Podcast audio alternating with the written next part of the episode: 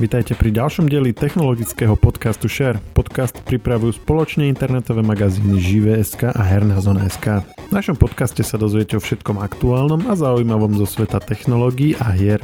V uplynulých dňoch prebiehal technologický veľtrh cé é es, na ktorom sa každoročne ohlasujú nadchádzajúce rady produktov technologických firiem, ale ich zaujímavé koncepty a vízie. Vybrali sme štyri oblasti, ktoré nás tento rok zaujali najviac. Televízory, počítače, čipy a elektromobily. A rozoberáme, čo všetko spoločnosti minulý týždeň predstavili. O veľtrhu cé é es sa so mnou rozpráva Lukáš Koškár. Ja som Maroš Žofčin. Od piateho do ôsmeho januára prebiehal v americkom Las Vegas veľtrh cé é es, na ktorom sa každoročne prezentujú rôzne nové technológie, ktoré jednotliví výrobcovia následne buď priamo ponúkajú vo svojich produktoch, alebo ukazujú nejaké technologické koncepty, ktorým sa chcú venovať. Je to veľtrh, ktorý pravidelne aj technologické magazíny intenzívne sledujú a pokrývajú. U nás túto tému pokrýval Lukáš Koškár. Lukáš, ahoj. Ahoj Maroš, pozdravím všetkých poslucháčov a prajem všetko dobré do nového roka. Všetko dobré aj tebe. Takže v dnešnej epizóde si rozoberieme, že čo teda bolo predstavené a čo je na tom akoby také najzaujímavejšie, ale poďme sa trošku venovať aj tomu veľtrhu, lebo aj v pod, na podcaste o ňom budeme hovoriť prvýkrát. Čo ty a cé é es? Je to niečo, čo ty pravidelne sleduješ? Tak ja v podstate veľtrh cé é es sledujem od úplných počiatkov, ako pre Živé píšem, čo je už teda pomaly desať rokov. Veľtrh cé é es v Las Vegas je určený hlavne pre bežných spotrebiteľov. To znamená, že všetky technologické spoločnosti a výrobcovia rôznych gadgetov, telefónov, notebookov, čipov, procesorov, všetkého možného tu prezentujú svoje najnovšie produkty. Jednak produkty, ktoré sa budú reálne predávať, objavia sa na trhu v nasledujúcich mesiacoch. A jednak tu prezentujú nejaké svoje koncepty a vízie, hej, teda čo všetko moderná technológia umožňuje, čo všetko sa dá vyrobiť už pri súčasných technológiách a čo by sa reálne mohlo pretaviť aj do reálnych produktov.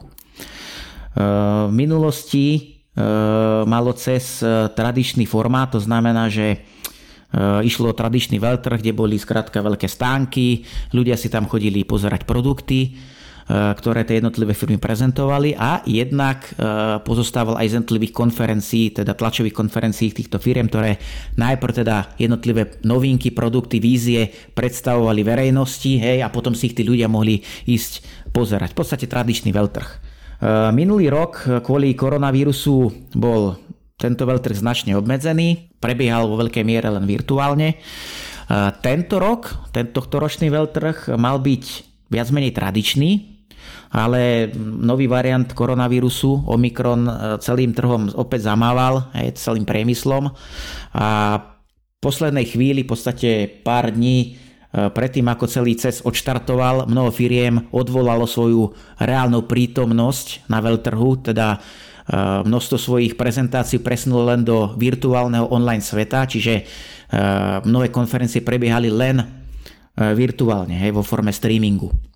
Ale samozrejme niektoré z nich tam mali aj tie svoje stánky v obmedzenom režime, kde teda tie svoje produkty prezentovali. Takže v podstate toto je v skratke, ako cé é es prebiehal tento rok v porovnaní s tým, ako prebiehal v minulosti a o čom to celé vlastne je. Ty keď vyberáš, že čo budeš v rámci cé é es pokrývať, tak ako sa rozhoduješ? Lebo alebo tam sú najrôznejšie veci od, povedzme, televízorov, to sú takéto bežné, že, že ukazujú tie všelijaké nové featurey, ktoré akoby nové generácie televízorov budú prezentovať, budú mať v sebe záhrnuté. Potom sú tam počítače, smartfóny, sú tam všelijaké také kuriózne veci, tie rôzne skladače, oblečenia, kadejakí roboti a podobne, že ten záber je veľmi široký.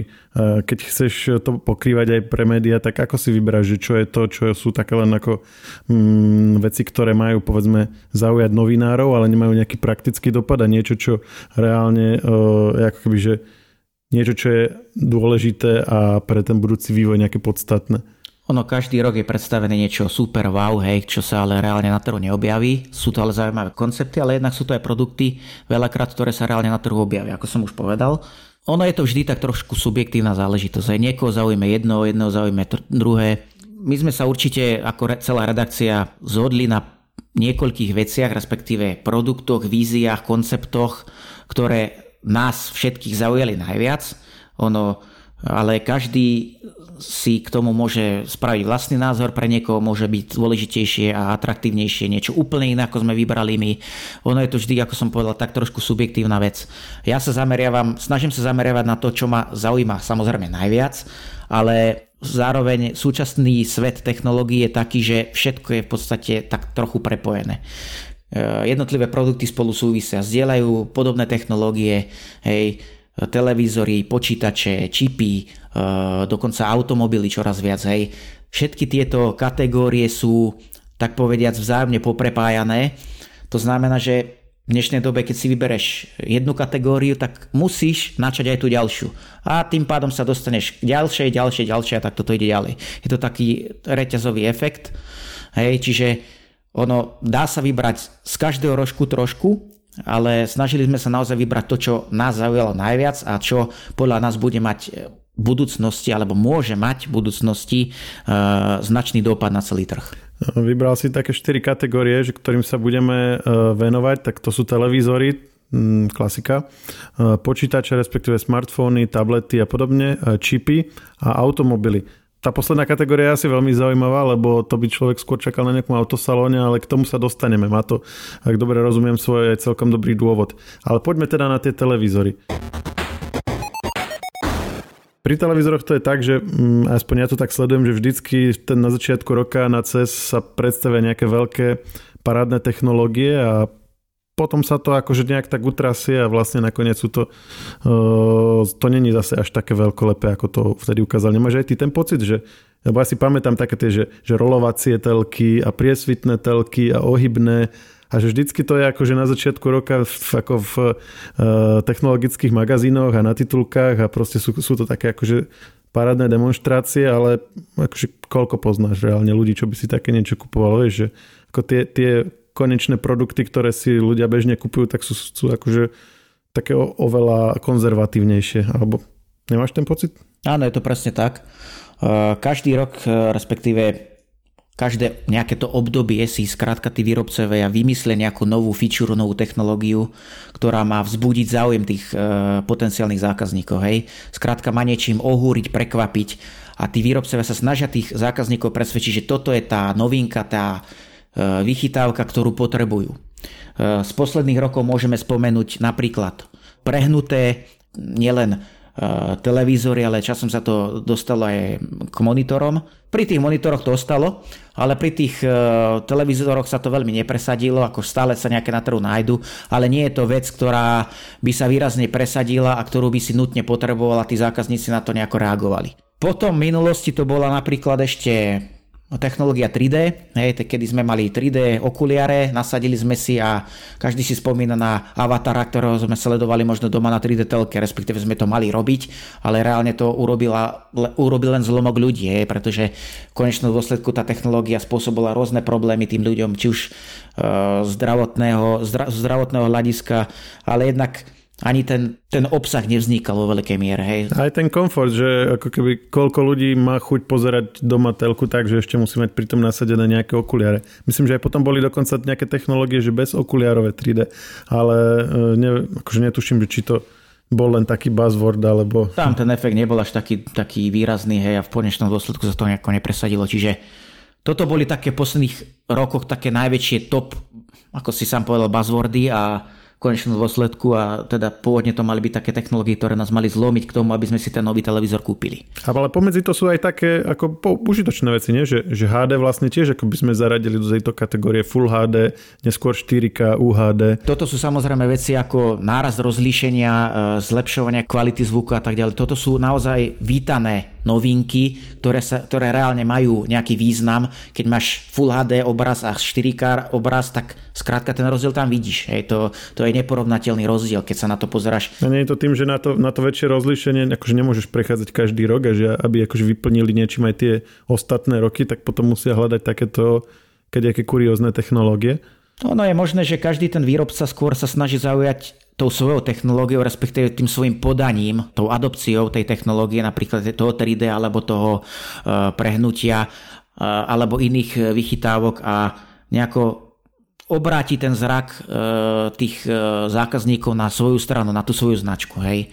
Čiže Ono, všeobecné štandardy ako Ultra há dé, hej, a tak podobne, sú veci, ktoré sa týkajú všetkých výrobcov. Jednoducho, to by som skôr povedal, že to je evolúcia. To je prírodzená evolúcia, ktorá tu je a bude. Hej? A je nevyhnutná. Ale naopak takéto fičúry, ako sú teda tie tri dé a podobné veci, ono to na prvý pohľad mo- možno vyzeralo dobre, ale v konečnom dôsledku sa to skrátka nepresadilo. Hej? Ale poďme do prítomnosti. Poďme do prítomnosti. Tak ktorá je tohtoročná uh, nová perfektná technológia, ktorú každý budeme tento rok potrebovať? Takže nová perf- perfektná technológia sú en ef tí tokeny. Hej? O tom už teda mnohí možno počuli, mnohí možno nie. V podstate ide o nejaké digitálne uh, výtvarné diela, respektíve umelecké diela, či už vo forme obrázkov, povedzme, hej, alebo nejakých oblečení v, v nejakom virtuálnom svete. No a napríklad taký Samsung ohlásil, že jeho televízory budú podporovať nákup týchto en ef tí diel, týchto virtuálnych diel, týchto en ef tí tokenov priamo v rámci toho televízora. Hej. Plus samozrejme to spojí ešte s nejakými ďalšími vychytávkami, ako optimálne upraví ten televízor automaticky ten obraz tak, aby čo najlepšie to výtvarné dielo, ten, to umelecké dielo vyniklo, hej, teda aby bolo podané čo na, najautentickejšie. Toto je taká nová vec, nový trend, ktorý vraj všetci, teda respektíve mnoho ľudí bude v budúcnosti alebo už teraz to potrebuje. Hej? Dáva ti to zmysel, veď cez, ako cez televízor nenakupujeme ani dnes. Možno hry cez, ako, cez konzolu alebo tak, ale ako e-shopov je milión na internete a neviem, že by ich akože nejak pridávali do televízorov. Mne osobne to veľký zmysel nedáva, ale nikto nevie, čo sa z toho en ef tí vykluje v budúcnosti. Hej. Ak, lebo čoraz viac sa tieto digitálne diela presadzujú napríklad aj v hernom svete. A čo v praxi tá podpora znamená? Že, akože čo ten televízor má, čo ten predtým nemal, okrem toho, že má nejak upravené farby, ako si povedal, ale myslím teraz po technickej stránke. No povedzme, že v rámci toho, priamo v rámci toho televízora budeš mať nejakú aplikáciu, hej, v rámci ktorej budeš môcť za nejakú di- digitálnu menu, povedzme, hej, kúpiť, zakúpiť teda to digitálne dielo, ktoré teda bude unikátne len pre teba. Hej. Nikto, nikto iný takéto konkrétne dielo nebude mať, ten originál skrátka nebude mať. Hej. Čiže to, mm, je to v podstate... Jasné, ale to, potom je to len aplikácia v tom operačnom systéme toho televízora, nie? Čiže ty si to... V podstate si to môžeš potom doinštalovať aj do tých, do tých starších televízorov, nie? Toto ešte celkom nie je jasné, ako to celé bude fungovať. Takže či to má ako keby nejakú hardwareovú, ako, ako keby nejakú hardwareovú zložku, ktorá to za, za, zabezpečí, ja neviem, že, že nejakú, nejakú hardwareovú peňaženku na, na, tú, na tú kryptomenu, s ktorou si to nakúpiš, lebo to sme asi nespomínali, ale predpokladám, že oni to spravili tak, aby si to nakupoval priamo za tie kryptomeny, alebo toto ešte... Je to v podstate, áno, budeš to môcť nakúpovať priamo za tie kryptomeny s tým, že zároveň, keď si spomínal tú hardwareovú podporu, tak bude tam aj podpora už tej úpravy toho obrazu, povedzme, hej, tej kvality obrazu, tých farieb. Teda bude tam nejaká kalibrácia, ktorá sa postará o to, aby to digitálne dielo vyzeralo čo najlepšie. Hej. Či to bude podporované na starších televízoroch a ako, to už je otázka skôr na výrobcu. Ono je to v podstate ešte čerstvá informácia a ešte sa celkom nevie, ako to celkom bude. Ono sa to často vykryštalizuje. Hej. Inak podobný krok už v zápäti ohlasil aj ďalší korejský výrobca televízorov, konkrétne el gé. Hej. Čiže aj el gé plánuje technológiu en ef tí a blockchainu a kryptomien nejakým spôsobom integrovať do svojich televízorov. Hej. Čiže toto je jedna taká fičura. No a tak trošku vec, ktorá s tým môže tak trošku súvisieť, respektíve nemusí, ale už sme to tak trošku naťukli. Mnoho výrobcov televízorov kladie čoraz väčší dôraz na, na herný priemysel. Opäť spomenieme Samsung, ktorý ponovom bude v najnovších televízoroch, ešte sa nevie konkrétne ktorých modeloch, ale bude podporovať v rámci nejakej novej aplikácie hernej, bude združovať nejaké ďalšie služby. Konkrétne pôjde o cloudové služby, streamingové služby, o ktorých sme sa v minulosti už bavili, kde teda v rámci nejakého predplatného sa ty napojíš na nejaký katalóg hier a priamo online si môžeš hru zahrať, povedzme priamo na tom televízore, bez toho, aby si potreboval výkonný hardware. Teda nepotrebuješ k tomu konzolu, nepotrebuješ k tomu žiadny výkonný počítač, tebe bude ponovom stačiť už len ten televízor, v rámci ktorého sa pripojíš na svoj nejaký účet, kde máš nejaké predplatné a z toho predplatného vlastne potom čerpáš jednotlivé, respektíve hráš tie jednotlivé herné tituly. Konkrétne by televízory Samsung mali v blízkej budúcnosti podporovať služby GeForce Now od NVIDIA, potom Google Stadiu a ponovom ešte aj Utomik, čo je teda relatívne nová služba tiež, ktorá doteraz bola len tak, takzvaným katalógom hier. Teda ty si mal za nejaké predplatné k dispozícii hry, ktoré si si musel stiahnuť do svojho počítača a tú hru si hral teda priamo na tom svojom počítači.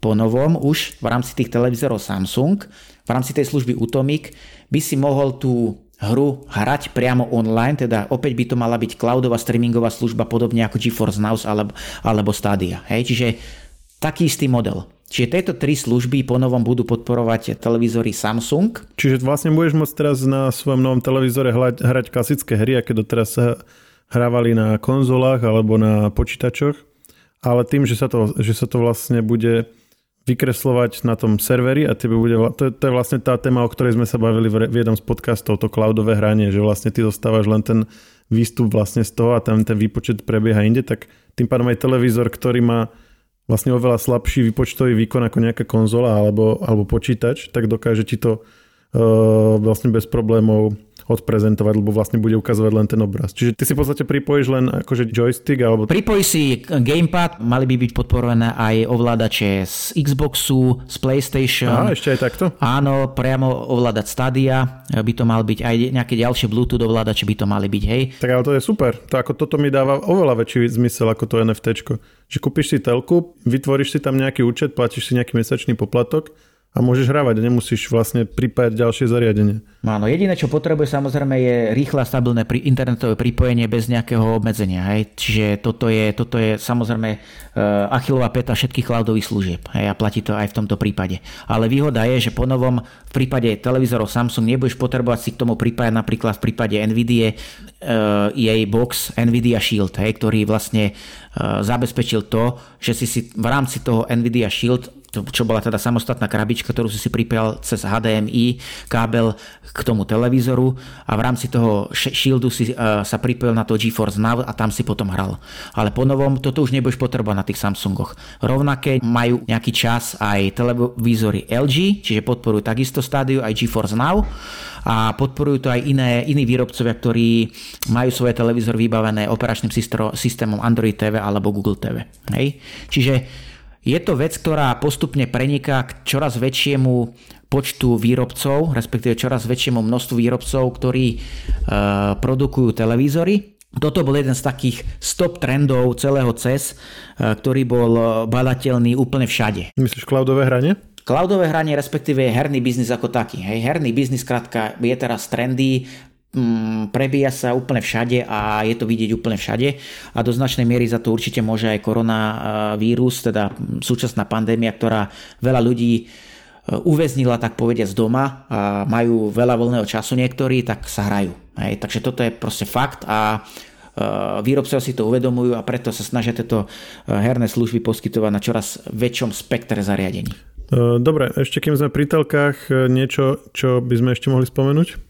Isté, ako je to hromada, ale zo všetkého môžeme spomenúť napríklad, ešte ak sme pri Samsungu, tak Samsung pri minuloročných modeloch napríklad ponúkal nový Eco Remote diaľkový ovládač. Ten ovládač bol špecifický tým, že na svojej spodnej strane mal solárny panel, vďaka ktorému sa integrovaná batéria vo vnútri mohla nabíjať pomocou svetel- lúčov zo slnka. Ja si ho musel položiť naopak na stôl. Áno, áno. Inak máš smolu. Inak má smolu a ideálne niekde na parapet, hej, alebo niekde tak. Okrem toho tu bol aj klasický ú es bé port, hej, ktorým si mohol tú batériu nabíjať aj cez tradičný kábel. Ale bola tu aj tá možnosť teda toho nabíjania z toho slnka, čiže to bola taká eko vec a zaujímavá vec. No a po novom, teda nová verzia toho ovládača, už podporuje aj nabíjanie pomocou e, radiofrekvenčných vln. To znamená, že napríklad e, sa nabije ten ovládač, respektíve nie, že sa nabije, ale dobíja sa vďaka tých vln, napríklad, ktoré produkuje tvoj router. Hej? Zatiaľ nevieme, aké efektívne to je, ako to bude fungovať, nejaké tie presnejšie detaily k dispozícii nie sú.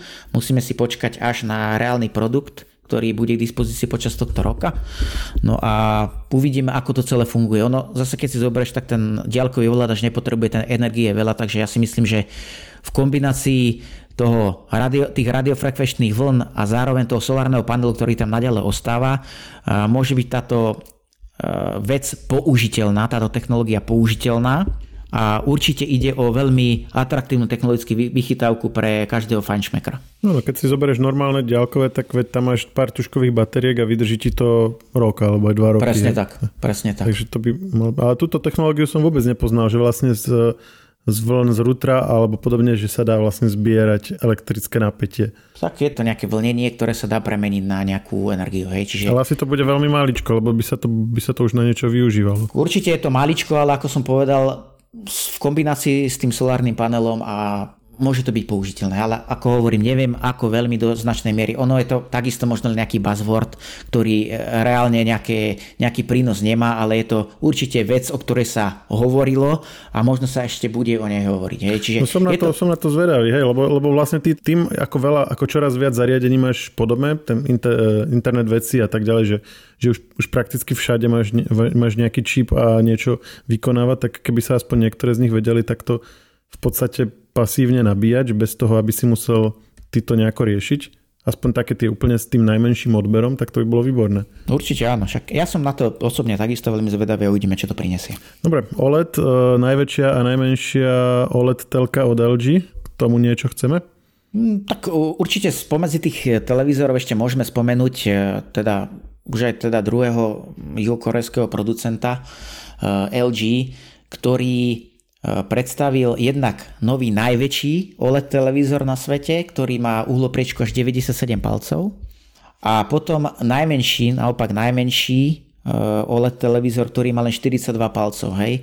V súčasnosti teda doteraz predávaný ó el é dé televízor najmenší, ktorý bol v dispozícii, mal štyridsaťosem palcov, pričom cena začínala niekde na nejakých sedemsto až osemsto eurách.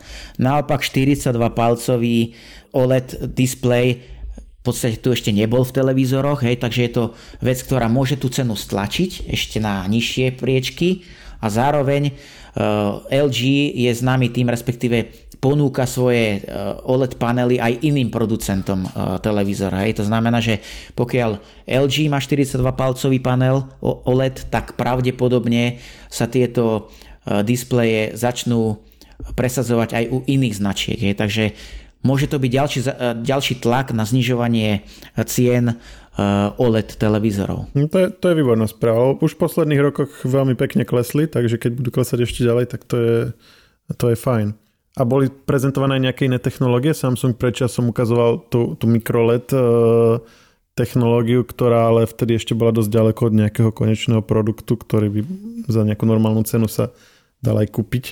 MicroLED, microLED je technológia budúcnosti. E, je to v podstate taká náhrada za ten ó el é dé, ktorý má stále veľa, veľa neduhov, ako je teda vypaľovanie tých bodov a tak ďalej. Tá technológia microLED by to mala do značnej miery riešiť. Počítače, smartfóny, mobily. Až tak veľa sme o nich na webe nemali článkov. Je to tým, že sa im až tak nevenovali, alebo, alebo tento rok bol slabý v tejto oblasti? Nedá sa povedať, že by bol slabý, nedá sa povedať ani, že by bol nejaký extra silný. Je to taký mix všetkého možného, ale ono už je veľmi ťažké niečo nové priniesť a niečo, čo je naozaj atraktívne. Mali sme tam notebook, ktorý prináša napríklad ďalší displej navyše v klávesnici, hej, čo nie je úplná novinka. Pred nejakým časom to predstavil už Asus, teraz po novom to má, myslím, že už aj Lenovo. To znamená, že máš akože v hornej časti máš normálny displej a potom v tej spodnej, kde je klávesnica, je ešte akože druhý displej, hej? Áno, v prípade Asusu je ďalší displej teda priamo medzi, teda, tou, teda v tej hornej časti tej klávesnice. Niečo ako mali MacBooky miesto toho horného pásu kláves? Niečo také, ale je to podstatne väčšie. Je to skrátka, tak, tak povediať, tak trošku plnohodnotný displej. Je to dosť veľké a je to použiteľné na nejaké ďalšie veci, ako napríklad máš tam vo Worde tam máš nejaké doplnkové funkcie, respektíve nejaký panel, hej, kde si naklikávaš rôzne efekty, funkcie a tak ďalej. Čiže si to vyžaduje špeciálnu podporu softvéru. Áno. Ale dá sa tam, keď som ešte testoval takýto produkt v minulosti, tak mohol si tam dokonca no, klasicky pretiahnuť tradičné okno z Windowsu. Hej. Čiže toto je technológia, ktorá sa možno bude čoraz, čoraz väčšej miere presadzovať a možno je to slepá cesta, ale pre určitých používateľov, napríklad nejakých grafikov, môže mať prínos. Hej. Čiže toto je taká vec, ktorá sa ukazovala, ktorá sa ukazuje v čoraz väčšej miere, ale zo všetkých najviac, čo mňa osobne zaujalo, bol ohybný, ohybateľný tablet od Asus. Volá sa Asus ZenBook sedemnásť Fold. Ako teda už názov napovedá, je, má flexibilný displej so sedemnástimi palcami s tým, že vie si ho ohnúť, ten tablet vie si ohnúť do podoby notebooku a máš možnosť buď teda, že tá spodná časť toho ohnutého displeja ti slúži ako virtuálna klávesnica, hej, keď si ho ohneš, alebo si k tomu e, zariadeniu môžeš pripnúť ešte dodatočne fyzickú klávesnicu, vďaka čomu dostaneš takú lepšiu spätnú väzbu. Je to skrátka, fyzická klávesnica je vždy lepšia pre človeka ako nejaká virtuálna, hej, to, kde teda žiadnu spätnú väzbu od tých klávesov virtuálne nedostávaš. Vieš si ju pripnúť, alebo ju môžeš mať aj mimo, hej, a cez, a cez Bluetooth pripojenú a, a mať skrátka využitý celý ten displej a túto klávesnicu používať externe s tým, že máš k dispozícii sedemnásťpalcovú uhlopriečku toho celého tabletu. A to je naozaj zaujímavé, lebo keď, aj keď ju máš pripnutú, tak máš maximálny možný priestor, ktorý máš ako keby pred sebou v rámci fyzických rozmerov toho zariadenia. Čiže aj namiesto toho klbu v notebooku je vlastne súčasť displeja. Od hornej časti kláves vlastne až po vrchný okraj je všetko displej. To je celkom akože mi to príde také efektívne. Áno, ono nebolo ohlásené, kedy sa to začne predávať, koľko to bude stať, určite to nebude vlastná záležitosť, ale viac by sme sa o tom produkte mali dozvedieť niekedy v polovici roka, kedy bude teda ďalší Welter Computex dvetisícdvadsaťdva, kde sa teda prezentujú hlavne produkty pre počítače, hej, teda tam sú notebooky, počítače, tablety a tak podobne, hej, čiže toto je veľtrh určený hlavne teda pre tie počítače, respektíve po- produkty, ktoré sú príbuzné s počítačmi. Čo vidím ako určitú nevýhodu toho ZenBooku sedemnásť Fold je možno tá hmotnosť jeden celá šesť kilogramov, hej, čo teda pre nejaké pohodlné používanie v štýle tabletu ni- veľmi nie je, hej, ale to je... Tak ono je to v podstate taký sedemnásťpalcový tablet, čiže to je vlastne už taký, taký tabletisko. Presne tak, hej. Ale zase, keď to je zložené, čítam tu, že dvanásťpalcový notebook v podstate približne je to ako keby ekvivalent, keď to má akože pripnutú tú klávesnicu a je to v tom ako polozohnutom stave notebookovom a to už je jeden celá päť kilogramov dosť na dvanásťpalcový notebook. Je to tak. Ale vo všeobecnosti je to veľmi atraktívna technológia určite, či už teda z toho hľadiska toho technologického, hej, ale uvidíme, či sa to bude predávať, ako sa to bude predávať, respektíve či príde aj ďalšia generácia takýchto produktov. Napríklad ohýbateľné smartfóny sa začínajú dosť, dosť veľkej miere, tak povediať, presazovať, respektíve začína sa o nich dosť hovoriť a bolo tu už niekoľko generácií týchto zariadení a ďalšie sa chystajú. Takže uvidíme, či podobný koncept sa presadí aj v tabletoch, respektíve v počítačoch, je, lebo ťažko povedať, ako nazvať takýto produkt. Je to tablet, to notebook, nejaký hybrid, skrátka, hej, ohýbateľný. A čo Európska únia teraz spraví? Budú tam vyžadovať ú es bé céčko alebo nie? Keď povedali, že ho budú vyžadovať pri tabletoch, ale pri notebookoch nie. Teraz, teraz si ma dostal. Ťažko povedať, čo povie a čo si vymyslí Európska únia. To ešte len uvidíme, hej. Ja osobne si myslím, že jednotný konektor je určite dobrá vec. Hej, to si myslí úplne každý, si myslím. Čipy, tomu určite budeš mať veľa čo povedať. Ešte pred samotným vypuknutím toho hlavného veľtrhu cé é es, e, konkrétne štvrtého januára, mali tlačovku všetky tri top spoločnosti, ktoré pre počítače vyrábajú, teda nielen počítače, ale najmä počítače, vyrábajú, respektíve navrhujú svoje čipy, či už vo forme procesorov alebo grafík. Čiže jednak je to Intel, jednak á em dé a jednak NVIDIA. Môžeme začať napríklad á em déčkom, poďme podľa abecedy.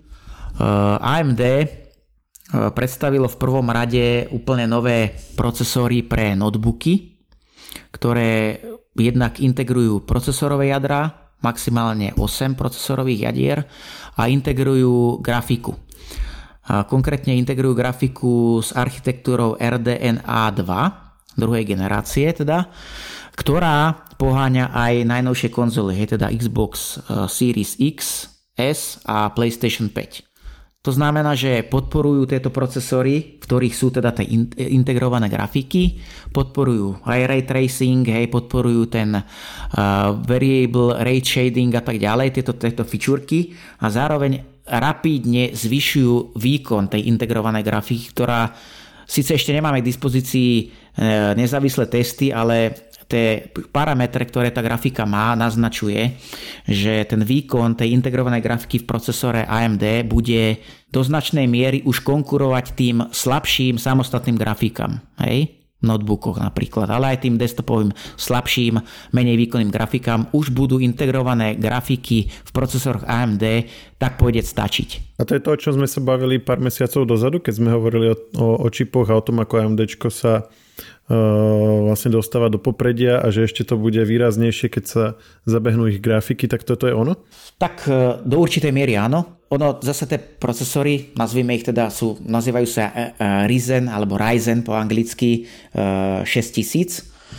Uh, tieto procesory, o tých sa už vedelo dopredu. Hej. Ono v podstate toto, počas tohto Velteru sa len oficiálne ohlásili, ohlásili sa jednotlivé modely, ohlásilo sa to, koľko, koľko budú mať jednotlivé modely jadier, aké budú mať frekvencie, aké konfigurácie budú mať tie grafické karty v nich. Hej. Čiže toto nie je to úplne vec, ktorá je neočakávaná, je to skrátka produkt, o ktorom sa dopredu vedelo, ale teraz bol už ohlásený a chystajú sa prvé notebooky, respektíve už boli ohlásené prvé notebooky, ktoré tieto procesory budú integrovať. Hej. Čiže a kedy by sa dostali, mohli dostať na trh? Bude to v nasledujúcich týždňoch až mesiacoch, hej. Čiže už čoskoro sa si ich budeme môcť kúpiť. No a my sme sa tiež pred pár mesiacmi rozprávali o tom, že AMDčko bude mať aj procesory, ktoré budú mať nie že dva, štyri, osem jadier, ale že desiatky jadier. O tom to niečo zaznelo? V podstate á em dé okrem toho, že predstavilo nový rad procesorov pre notebooky, niečo poodhalilo aj k novým procesorom pre stolné počítače. Konkrétne ohlásilo nový čip, ktorý stavia na súčasnej architektúre, architektúre súčasných procesorov á em dé, ale doplňa tam takú špeciálnu cache pamäť, takzvaná vertikálna cache pamäť, to je respektíve tri dé cache pamäť sa to označuje. Tá do značnej miery zvyšuje výkon napríklad v hrách. Hej. To znamená, že keď Intel pred pár týždňami, respektíve dvoma mesiacmi predstavil nové procesory, tak tie do značnej miery opäť tým AMDčkám v hrách utiekli. Hej. Teraz hovorím o výkone procesora v hrách ako takého, čiže procesora, ktorý podporuje tú štandardnú samostatnú grafickú kartu, pretože keď chceš, aby si mal vysoký výkon v hrách, v bežnom počítači, potrebuješ síce výkonnú grafickú kartu, ale ten procesor v tom počítači nesmie nejakým spôsobom obmedzovať. Hej. To znamená, že musí je stíhať. A tie nové procesory Intelu, ktoré boli predstavené v závere minulého roka, zase tomu AMDčku trošku odbehli v tomto smere.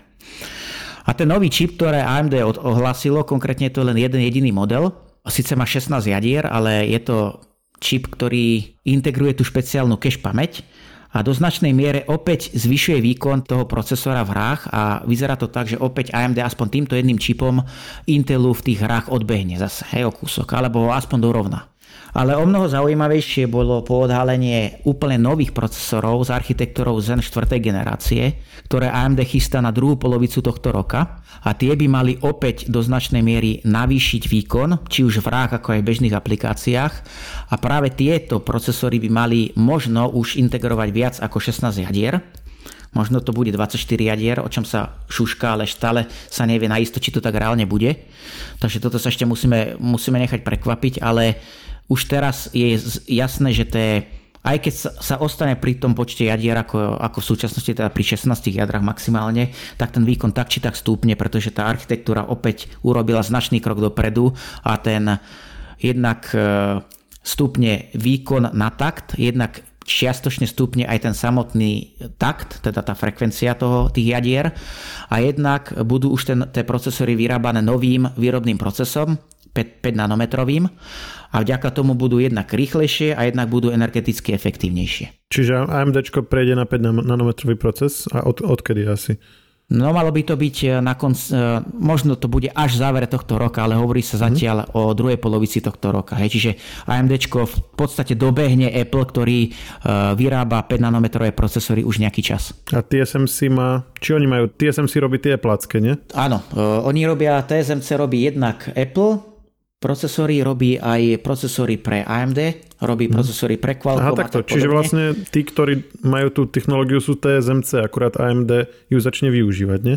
Áno, je to tak, ale Apple má tak trošku výsostné postavenie, je to taký hlavný partner, respektíve hlavný zákazník pre T S M C, dôležitý partner, a preto Apple má v predstihu tej technológie mm-hmm. dispozícii a už mm-hmm. v minulosti čiže to tak bolo. To nie je ako keby ani, ani až, až taký, že technologický úspech AMDčka, ako skôr, že market, skôr marketingový. Skôr politický úspech. Alebo, hej, politický, hej, že, že vyjednali si to skorej. Áno, presne tak. Ako, ako konkurencia. Ale do veľkej miery sa už spomína aj Intel, ktorý takisto bude do značnej miery využívať služby T S M C, čo je teda veľká vec. Ale veľká hamba. Sa budeme, alebo hamba. A, ale o tom sa budeme baviť až niekedy inokedy. Hej, to by sme odbehli. A, takže AMDčko, čo sa týka procesorov, ukázalo, odhalilo, predstavilo zhruba toto a okrem toho predstavilo ešte aj nové grafiky. Jednak predstavilo najlacnejšiu grafiku pre stolné počítače, hej, to je Radeon R X šesťtisícpäťsto iks té, ktorý bude voľne dostupný v predaji za oficiálnu cenu stodeväťdesiatdeväť dolárov, ale už teraz ohlasili niektorí výrobcovia, že reálne európske ceny budú tristo eur a viac, takže určite to nebude stodeväťdesiatdeväť dolárov respektíve eur. Takže opäť tí, ktorí čakali na cenovo teda lacnú grafiku pre stolné počítače, si zrejme tak skoro na svoje neprídu. Hej. Ale je to aspoň čosi, aspoň niečo.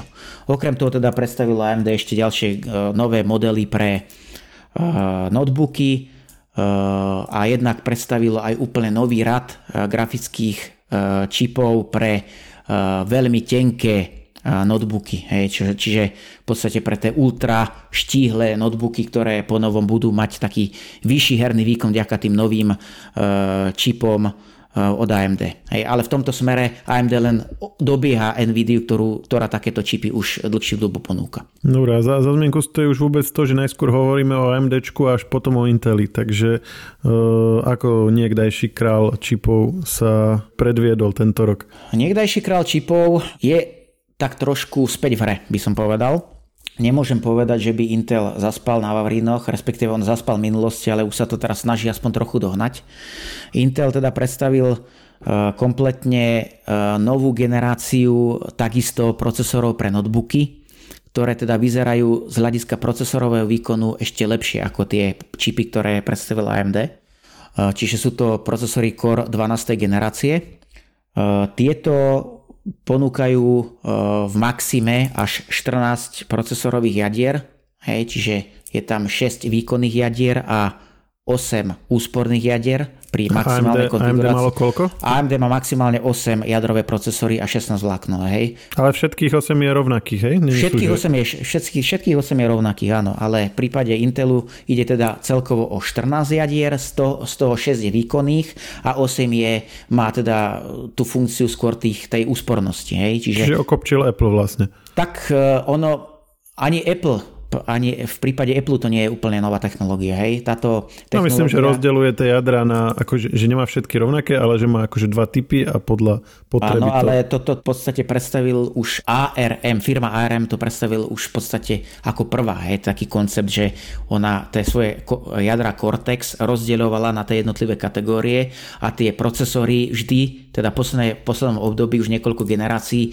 integrovali jednak klaster s výkonnými jadrami, povedzme štyrmi výkonnými a štyrmi úspornými jadrami. Po novom je to už jedno výkon, extra výkonné jadro, tri mainstreamové jadra a potom štyri úsporné jadra. Čiže táto technológia sa tak povediať presúva. Čiže ty majú dokonca tri úrovne ako keby.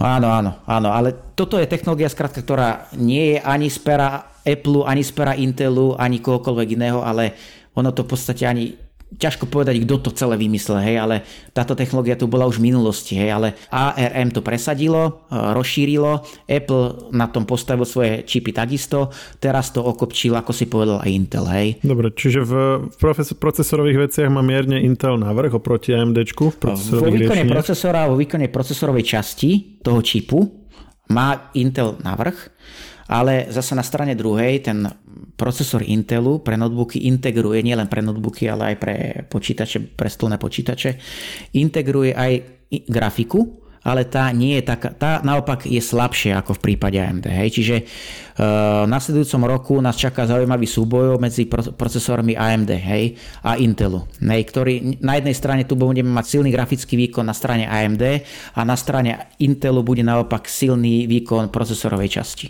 Hej, čiže toto bude veľmi zaujímavé sledovať a zároveň je tu ešte taká vec, že procesory Intelu sú postavené na jeho vlastnej výrobe, ale tá tak trošku zaostáva, ako sme už spomenuli, za tým té es em cé. Na, na akej veľkosti sú aktuálne? No, takže Intel, pôvodne to bola desať nanometrová technológia, potom ju Intel vylepšil a premenoval na tzv. Technológiu Intel sedem. Nie je to teda sedem nanometrov, ale Intel si ju pomenoval Intel sedem. A tie procesory á em dé Ryzen šesťtisíc sú postavené na šesť nanometrovej technológii. Hej. Takže, ale netreba ten nanometr brať e, ako, ako dogmu. Ono to už neplatí, že e, tie nanometre určujú veľkosť tých tranzistorov. Hej. Už je to, je to viac menej marketingové číslo, ktoré Už nereprezentuje. Môžu vlastne merať niečo iné na tom áno, čipe. Áno, presne tak. Čiže ono, jeden uvádza šesť nanometrov, druhý uvádzal najprv desať, potom to vylepšil, zrazu je to sedem nanometrov. Ono v, podst- v podstate... Mm-hmm. Takže vlastne to ten istý čip len neuvádza veľkosť tranzistoru, ale veľkosť áno. Čoho? Nejakej zbernice alebo čoho? No je to veľkosť niečoho, nevieme čoho. Hej. Proste tí výrobcovia, každý ten výrobca si to udáva inak. Ono v podstate aj tá šesť nanometrová technológia od té es em cé, na ktorej sú postavené tie procesory á em dé pre notebook, takisto vznikla len ďalším vylepšením, t- evolúciou toho sedem nanometrového procesu. Hej. Je tam nejaká é ú vé litografia navyše. Hej. Čiže je to skrátka vec, ktorá je do značnej miery marketingová, hej, ale očakáva sa, že tie procesory á em dé budú trošku energeticky efektívnejšie ako tie od Intelu, ale na to si musíme ešte počkať, čo ukážu teda nezávislé testy. Okrem toho, že, not, že Intel predstavil nové procesory pre notebooky, tak ohlásil ešte aj ďalšie čipy pre stolné počítače, ktoré vlastne doplňajú tie procesory Core dvanástej generácie, ktorý predstavil ešte minulý rok. On minulý rok predstavil nejakých šesť modelov, ktoré vlastne sú takými top modelmi, hej, celej tej jeho ponuky. A teraz na cé é es predstavil aj zvyšok ponuky, ktoré zahŕňajú jednak Core i sedem, Core i päť, Core i tri a jednak procesory Pentium a Celeron, ktoré reprezentujú také tie najnižšie triedy, hej, ktoré sú určené do tých kancelárskych počítačov pre tých najmenej náročných používateľov. A sú to procesory, ktoré začínajú niekde na štyridsaťdva, myslím, dolároch. Hej. To sú najlacnejšie čipy, ktoré aktuálne Intel ponúka a v tomto smere mu napríklad aktuálne dokáže konkurovať ani á em dé, pretože takéto lacné procesory pre stolné počítače momentálne á em déčko neponúka. Hej? Takže ich má len Intel, takže v tomto smere zasa Intel má navrh. Hej? To znamená, že v tom naj, najlacnejšom segmente budú len Intely tento rok? V tom najlacnejšom segmente neviem, či budú tento rok. To by sme zase vymýšľali a špekulovali, uvidíme. Procesory Intelu boli uvedené, budú k dispozícii v nasledujúcich týždňoch v obchodoch. A v súčasnosti á em dé nemá tak vlastné procesory, ktoré by dokázali tomu Intelu cenovo konkurovať. Má tam nejaké čipy, ktoré sú cenovo dostupné, ale nie až tak lacné ako tie novinky od Intelu. Tak prečo potom hovoríš, že nevieme, či v tých najlacnejších budú len Intely? Pretože á em dé môže časom predstaviť ešte ďalšie produkty, ktoré budú opäť tie procesory Intelu do značnej miery podliezať, respektíve nejakým spôsobom konkurovať aj čo sa týka ceny. Okrem toho teda Intel ešte k tým procesorom pre stolné počítače predstavil aj nové boxované chladiče, ktoré k nim bude pribalovať. Čo znamená boxované chladiče? No, ktoré budú pribalované priamo k tým procesorom, lebo procesory, ktoré Intel predstavil v minulom roku, tých šesť modelov, tie neboli vybavené, neboli k nim pribalené chladiče, ale musel si si kúpiť nejaký prémiový chladič od nejakého iného dodávateľa, hej, povedzme od Noctui. Intel alebo... nerobil, nerobil vlastné chladiček ku svojim procesorom? Nie, mal ich. Mal ich, ale len pre konkrétne určité modely, ktoré Je to komplexná téma, hej, nechcem ísť príliš do detailov, ale skrátka Intel má e, procesory, ktoré majú odomknutý násobič pre jednoduché taktovanie, zvýšenie taktov, ty si môžeš v podstate zvýšiť tie frekvencie doma, ty len potiahneš jeden posuvník v nejakom softveri a zvýši sa, zvýšia sa ti takty. Zvýš, zvýšiš si výkon procesoru. Áno, zjednodušene to môžeme takto povedať a pre tieto procesory, ktoré majú na konci e, každého označ- svojho označenia písmenko K, akože unlocked, čiže sú odblokované. Počkaj, a to je klasické pretaktovanie, nie? Áno, to Či je nie? pretaktovanie, ale tieto procesory, ty dneska taktovať takto štandardne nemôžeš hociaký procesor, hej? Aha, čiže to už nie je tak, jak kedysi, že si v BIOSe nastavíš frekvenciu a fičíš? Nie, nie na všetkých procesoroch, nie je to také jednoduché, hej? Aha. V tých, ako dá sa to, ale nie tak jednoducho, ako v týchto v prípade týchto jednoduchých kedy, procesorov. A kedy tento, to, tento trend prišiel? Ja, ke, keď som ešte naposledy fičal na písičkach, tak, tak to mali všetky. To už, je, to už sú roky, hej? To už je niekoľko generácií, ale vieš, kedy si ty fičal na, na písičkach? To bolo tak dávno. Keď som chodil do školy, no, no. To bolo dávno. To bolo dávno. Čiže, ako som povedal, procesory káčkové odblokované s tým odomknutým násobičom môžeš taktovať jednoducho a k ním Intel, keďže sú určené na to pretaktovanie, radšej žiadny chladič nepribaluje, pretože počíta s tým, že ty ten procesor pretaktuješ a ten boxovaný chladič, pribalený chladič, ktorý, ktorý by k ním pribalil, by nemal dostatočný výkon na to, aby ten procesor pri zvýšenej frekvencii uchladil. Respektíve bol veľmi hlučný. Preto pre tieto procesory s odomknutým násobičom Intel tieto Uh, chladič nedodáva. Aby si si ty rovno kúpil taký, jak chceš, že chceš mať nejaký slabší, tak si kúpiš menší, dáš si menší, tak presne chceš tak. Silnejší. Tak. A to, že má odomknutý násobič, tak on je aj potom, že drahší, alebo len proste je to ako preferencia? Procesor, ktorý má odomknutý násobič, uh, väčšinou spada do tej vyššej výkonnostnej triedy, to znamená, že ide o ten produkt najvyššej kategórie, napríklad z, li- z linie Core i sedem, hej, ale je, je to v podstate ten najvyšší model, ktorý túto možnosť ponúka. Hej, čiže, čiže už si nekúpiš za päťsto eur, nejak poskladaš nejaké najlacnejšie písičko a všetko pretaktuješ, čo sa len dá. No tak to už nie je také jednoduché ako v minulosti. Hej. Minimálne teda v prípade Intelu nie. No ale vráťme sa k tomu, čo som chcel. Tie nové procesory, ktorými vlastne Intel túto ponuku tých odblokovaných procesorov len doplňa, tak tie procesory nemajú to káčko na konci, to znamená, nie sú odomknuté, nemajú odomknutý násobič. To znamená, že Intel nepočíta s tým, respektíve počíta s tým, že ty ich taktovať nebudeš. To znamená, že môže si dovoliť týmto procesorom tie uh, boxované chladiče pribalovať. No a rozdiel je v tom, že v minulosti Intel pribaloval týmto procesorom nejaké chladiče, ale tá ich kvalita nebola to viaká, hej.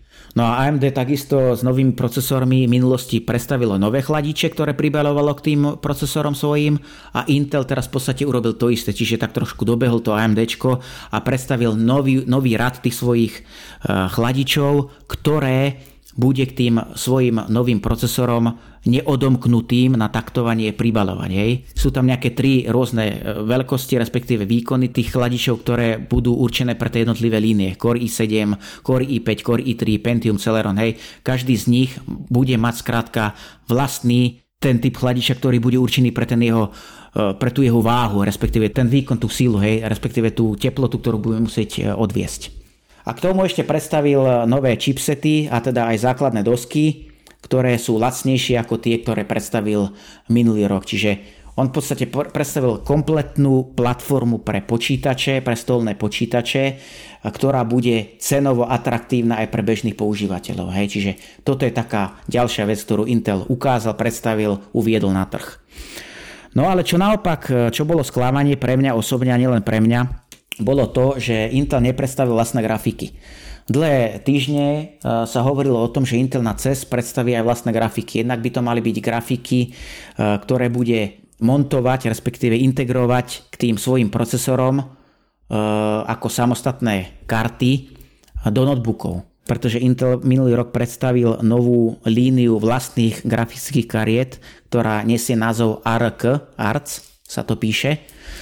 A to v podstate je konkurencia, priama konkurencia grafikám NVIDIA GeForce a á em dé Radeon. No lenže Intel ako si počas cé é es vôbec nič nepredstavil, len ohlásil, že tie grafiky pre notebooky začal dodávať e, výrobcom notebookov a vraj by sa mali teda objaviť v priebehu nasledujúcich e, mesiacov, konkrétne hovoril o prvom kvartáli tohto roka. Ale žiadne modely konkrétne nepredstavil, žiadne parametre, nevieme skrátka o tých grafikách prakticky stále nič. Takže v tomto smere je tak trošku sklamanie. A zaujímavé pritom je, že hneď po cé é es, respektíve ešte počas, si niektoré médiá všimli, že zo stránok Intelu sa vytratila zmienka o tom prvom kvartáli. Hej. Že Intel tie gra- vlastné grafiky v prvom kvartáli neuvedie ako keby na trh. On vypustil to slovo kvé jedna, respektíve to spojenie kvé jedna ako prvý kvartál, ale už tam nechal len to, že ich predstaví počas roka dvetisícdvadsaťdva. Čo vyvolalo teda značné otázniky, či teda naozaj tie grafiky v tom prvom kvartáli reálne prídu na trh, alebo vôbec, hej, alebo prídu až neskôr. Toto sa nevie, hej, čiže toto je najväčšie sklamanie pre mňa už teda či už čo sa týka grafík pre notebooky a jednak uh, grafík ako vo forme samostatných uh, kariet pre stolné počítače. Nic z toho, skrátka Intel na cé é es neukázal, nepredstavil, ukázal len niekoľko notebookov, ktoré tie grafiky majú integrovať, ale reálne produkty, ktoré by sme si mohli kúpiť, respektíve nejaké ich parametre zatiaľ o žiadnych nevieme. Čiže toto je také, také trošku sklamanie. No a posledný z trojice najväčších výrobcov komponentov pre počítače je NVIDIA, hej, ktorá predstavila takisto nové výkonné grafiky pre notebooky a jednak predstavila novú najvýkonnejšiu grafiku pre stolné počítače a takisto aj novú najlacnejšiu grafiku pre stolné počítače, ktorá sa volá GeForce er té iks tridsať päťdesiat. Tá by mala stáť oficiálne nejakých dvestoštyridsaťdeväť dolárov. Reálne tie ceny budú samozrejme vyššie. Osobne očakávam päťsto až šesťsto eur, možno aj viac. Hej, čiže toto boli také najväčšie top novinky, ktoré predstavili títo traja výrobcovia. Poďme na tie automobily, ale ešte predtým písali sme na webe aj o technológiách pre autonómne auta, ktoré sa na cé é es ukázali a spomínal sa tam tiež Intel a takisto aj Qualcomm. To čo znamená, Intel v minulosti asi nedodával niečo na auta, alebo hej, nezachytil som nič také. Intel má vlastnú divíziu, respektíve je to taká jeho dcéra, ktorá sa volá Mobileye a tá vyvíja vlastne riešenia a čipy pre autonómne automobily, respektíve autonómne elektromobily, ktoré vlastne zabezpečujú to, že v budúcnosti už sa šofér, respektíve vodič, nebude musieť sústrediť na tú jazdu. Hej. Čiže ide, Intel predstavil, respektíve tá jeho dcera Mobileye predstavila čip a celé technologické zázemie, ktoré umožňuje autonómnu jazdu triedy štyri. Trieda štyri znamená, že ty už ako vodič nebudeš musieť venovať svoju plnú pozornosť ceste, cestnej premávke a riadeniu. Hej. Čiže skrátka, ten systém by mal byť schopný riadiť ten elektromobil, respektíve automobil vo všeobecnosti sám. A rozdiel medzi triedou štyri a triedou päť je čo? No tak to je zase ďalšia nadstavba. Hej. Tam sú zase, že už... No to, dokáže... je tá, to je tá najvyššia, nie? Peťka. To je, to je myslím, že tá najvyššia hmm. aktuálne, áno. Lebo, lebo Peťka je už taká, že nemusíš nič robiť, že, že vlastne nemusíš mať ani vodičák. Áno. Tomu ale, aby sme sa k tejto technológii a respektíve schváleniu týchto technológií a respektíve tomu vývoju dostali, teda tým vývojom dostali na takúto úroveň, k tomu ešte treba jednak ďalší vývoj tých technológií, jednak si to bude vyžadovať určite aj legislatívne úpravy jednotlivých krajín a tak ďalej a tak ďalej. Čiže, čiže je, je to zaujímavá technológia, ktorú Intel predstavil, je to teda nejaký nový čip, ktorý teda opäť zvyšuje tie možnosti, tie schopnosti tých autonómnych vozidiel, respektíve toho autonómneho riadenia a môžu tým byť vybavené nové automobily, ktoré budú predstavené v nasledujúcich mesiacoch, respektíve skoro rokoch. Hej. Niečo podobné, teda vlastné riešenie predstavila aj Qualcomm, teda ďalší veľký e, americký výrobca čipov, ktorý takisto vyvíja takéto riešenia pre autonómne automobily. No a do tretice niečo odha- ukázala, respektíve opäť pri- sa pripomenula niečím podobným aj NVIDIA, ktorá takisto vyvíja podobné technológie. Hej. Ale títo traja výrobcovia určite nie sú jediní, ktorí podobné technológie riešia, zastrešujú a vyvíjajú. Hej. Čiže v tomto smere je veľký priestor na ďalší rozvoj a ešte si myslím, že veľa ďalších firiem sa do tohto vlaku, do tohto vlaku nastúpi. No a poďme už na samotné automobily na záver. Tak čo, cé é es je už aj autosalón, alebo ako tomu mám rozumieť? Tak cé é es je už nie, je tak trošku autosalón. Či cé é esové firmy začali robiť elektromobily, není to presnejšie?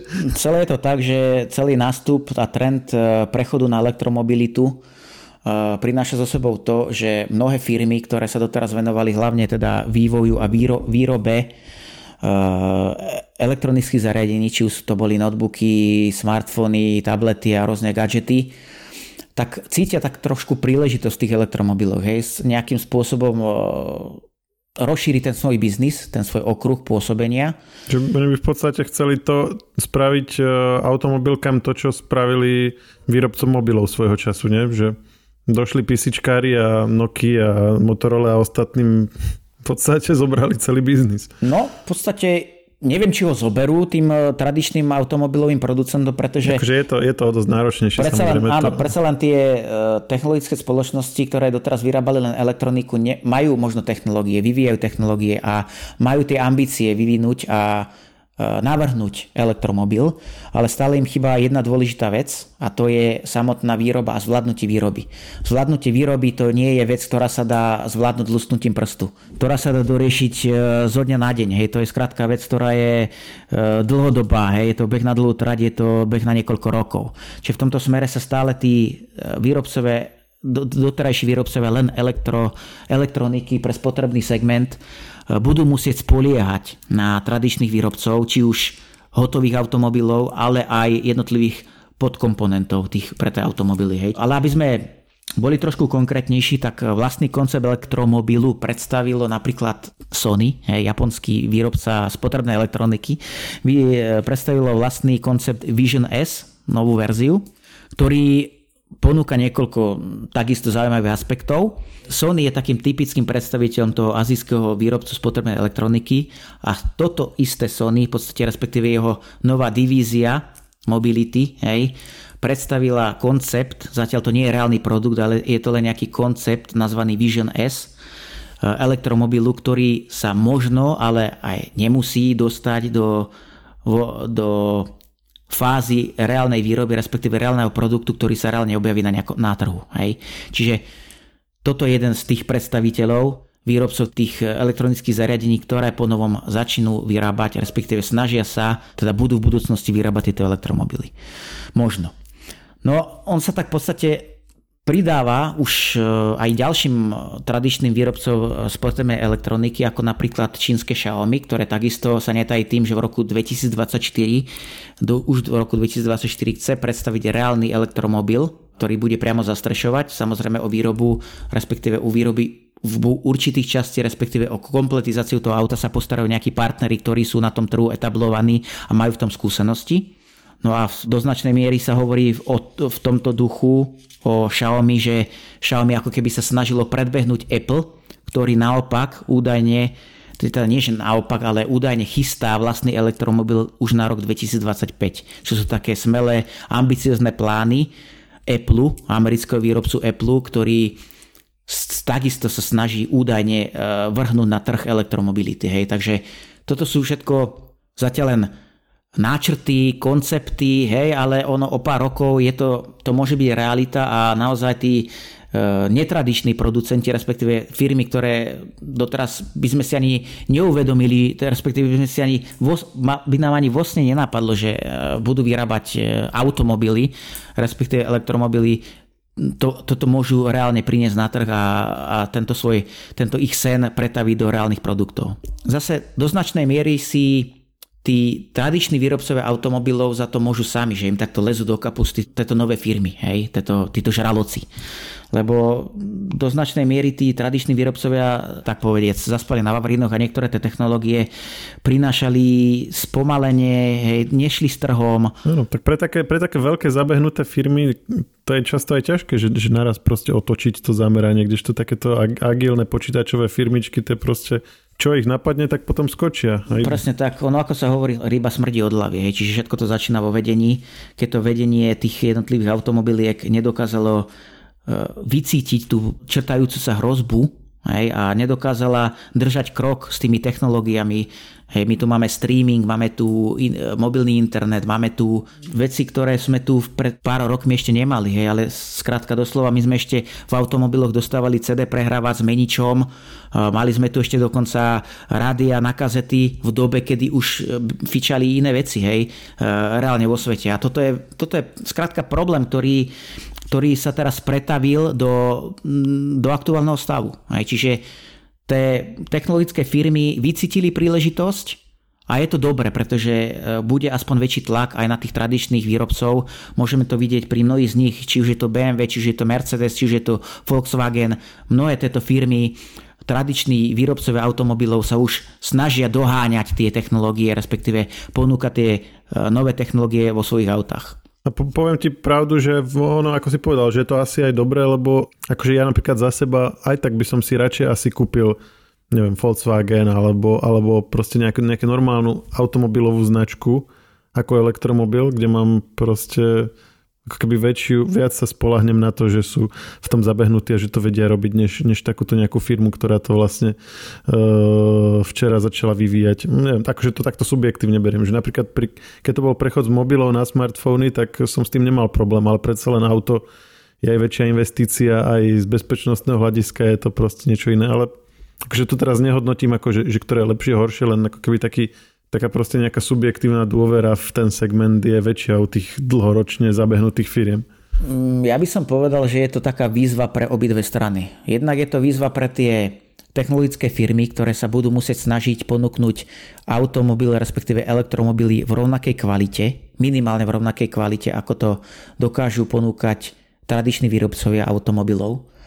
A jednak pre tie tradičné automobilky to bude výzva z toho hľadiska, že budú musieť skrátka držať krok s tými novými technológiami a tými a pretavovať tie možno aj tie nápady tých iných firiem aj do tých svojich produktov, respektíve vozidiel. Hej. Čiže asi takto by som to uzavrel. No, no a poďme si k nim teda aj priamo povedať, lebo uh, ty si spomínal bé em vé a Mercedes a oni obidvaja aj ukázali vlastné riešenia na cez Uh, neviem, bol, bol vôbec už v minulosti niekedy Mercedes alebo BMWčko na, tejto, na tomto veľtrhu? Nie je to úplná novinka. Uh, t- automobilky sa tu objavovali, ale uh, ono s tým nástupom tej elektromobility a ako sme hovor- spomínali aj tie nové technologické firmy, ktoré sa snažia na tomto trhu presadiť, všetky tieto tlaky v podstate spôsobujú to, že tie automobilky sa sem tlačia čoraz viac a takisto ukazujú, ukazujú svoj vlastný pohľad na veci a v niektorých smeroch dokonca ukazujú niečo, čo, čo by možno nenapadlo ani tým technologickým firmám. Dobrým príkladom je napríklad, sú napríklad Bavory. bé em vé predstavilo svoj koncept nazvaný iX Flow, ktoré dokáže meniť farbu. Predstav si, že máš auto, ktoré sa behom sekúnd zmení z bieleho na čierne. A toto je koncept, ktorý v podobe, ktorá reálne funguje, predstavilo bé em vé. Celé to funguje na princípe tzv. Elektronického atramentu e-ink, to má skratku. Možno ti to niečo hovorí, je to používané v čítačkách, elektronických čítačkách kníh. Taký, taký jeden šéf vesmírnej firmy to predával. Áno, presne, presne, napríklad ten. Ale aj mnoho iných. No a v podstate je to založené na tom elektronickom atramente, kde nejakej elektrine, hej, sa spustia nejaké procesy, ktoré zmenia v rámci toho, tej karosérie, toho celého auta, sú nejaké, sú milióny takých jednotlivých kapsúl s atramentom, a vplyvom tej elektrickej energie sa dokážu teda tie farby vďaka tomu meniť. Hej? Čiže ten, ten e-ink sa prejaví, respektíve ten atrament sa ukáže, alebo sa naopak neukáže, schová sa. Hej? Keď, keď vedľa teba zaparkuje frajer na Fabii a trepne ti do toho dverami, tak budeš mať asi veľmi príjemný deň. Určite, určite áno. Ale ono to nemá len taký wow efekt, ono to má reálne aj nejaký prínos. Hej. Napríklad uh, už z fyziky vieme, že čierna farba uh, svetlo pohlcuje a naopak biela farba, hej, respektíve svetlé farby ho odrážajú. To znamená, že keď bude veľmi teplo, tak si uh, BMWčko prepneš do bieleho módu a tým pádom tie slnečné lúče sa budú odrážať a tým pádom nebudeš sa v tom aute tak potiť, respektíve tá klíma ti nebude musieť ísť na plné obrátky. Naopak, keď bude zima tak a bude slnečno, tak si zapneš čierny mód, hej, bude to zmija, taká tá akčná, a vtedy bude to svetlo pohlcovať ten elektromobil a bude ti teplejšie, hej, nebudeš musieť tak kúriť. No alebo keď prebehneš na červenú a zistíš, že za tebou išli policajti, tak rýchlo odbočíš a prehodíš si farby. Áno, ešte aj evidenčné číslo vozidla sa ti zmení. Ešte aj to tam možno dajú. No ale v aktuálnej fáze je to vo fáze konceptu, Momentálne to dokáže teda meniť farbu z bielej na čiernu, prípadne to vie spraviť ešte nejaké kombinácie, nejaké vzory, hej, ale či sa to reálne dostane na trh alebo nie, ale to, to sa ešte aktuálne nevie, ale určite je to jeden z top momentov celého cé é es podľa mňa, čo sa týka automobilov, pretože je to, je to niečo, čo by sme si pred niekoľkými rokmi ešte nedokázali ani, ani predstaviť, hej. Čiže vyslovene v nejakom sci-fi, hej, by sme si to možno vedeli predstaviť a mohlo to byť to by nakreslené a prezentované, ale takto v reálnom svete, no to je teda fakt podľa mňa veľká vec. No a potom Mercedes, teda ďalší nemecký výrobca, predstavil svoj koncept Vision é kvé iks iks. Odnáša si také veľké prvenstvo v tom, že ide o najaerodynamickejší automobil na svete. Hej. Čiže koeficient toho aerodynamického odporu sa udáva teda v nejakých, v nejakých číslach. V tomto prípade dosahuje len nula celá sedemnásť, hodnotu nula celá sedemnásť, čo je teda podľa Mercedesu menej Hej, menej ako je e, lopta pre americký fotbal, ktorá je také vajce, je to je také špicaté v podstate, alebo ako by som to pomenoval. No a e, vďaka tomu je tento elektromobil veľmi efektívny. Hej. Teda je efektívny nielen ešte vďaka tomu aerodynamickému odporu, ktorý je veľmi nízky, ale jednak aj ten samotný elektromotor vo vnútri dokáže byť efektívny podľa, teda, teda podľa tvrdení výrobcov na deväťdesiatpäť percent, hej, podľa Mercedesu. Ja by som možno doplnil, že doteraz najprodukt, akoby najlepší tento koeficient odporu vzduchu mala Tesla vlastne s modelom S na, čo sa týka aut, ktoré si reálne človek môže kúpiť.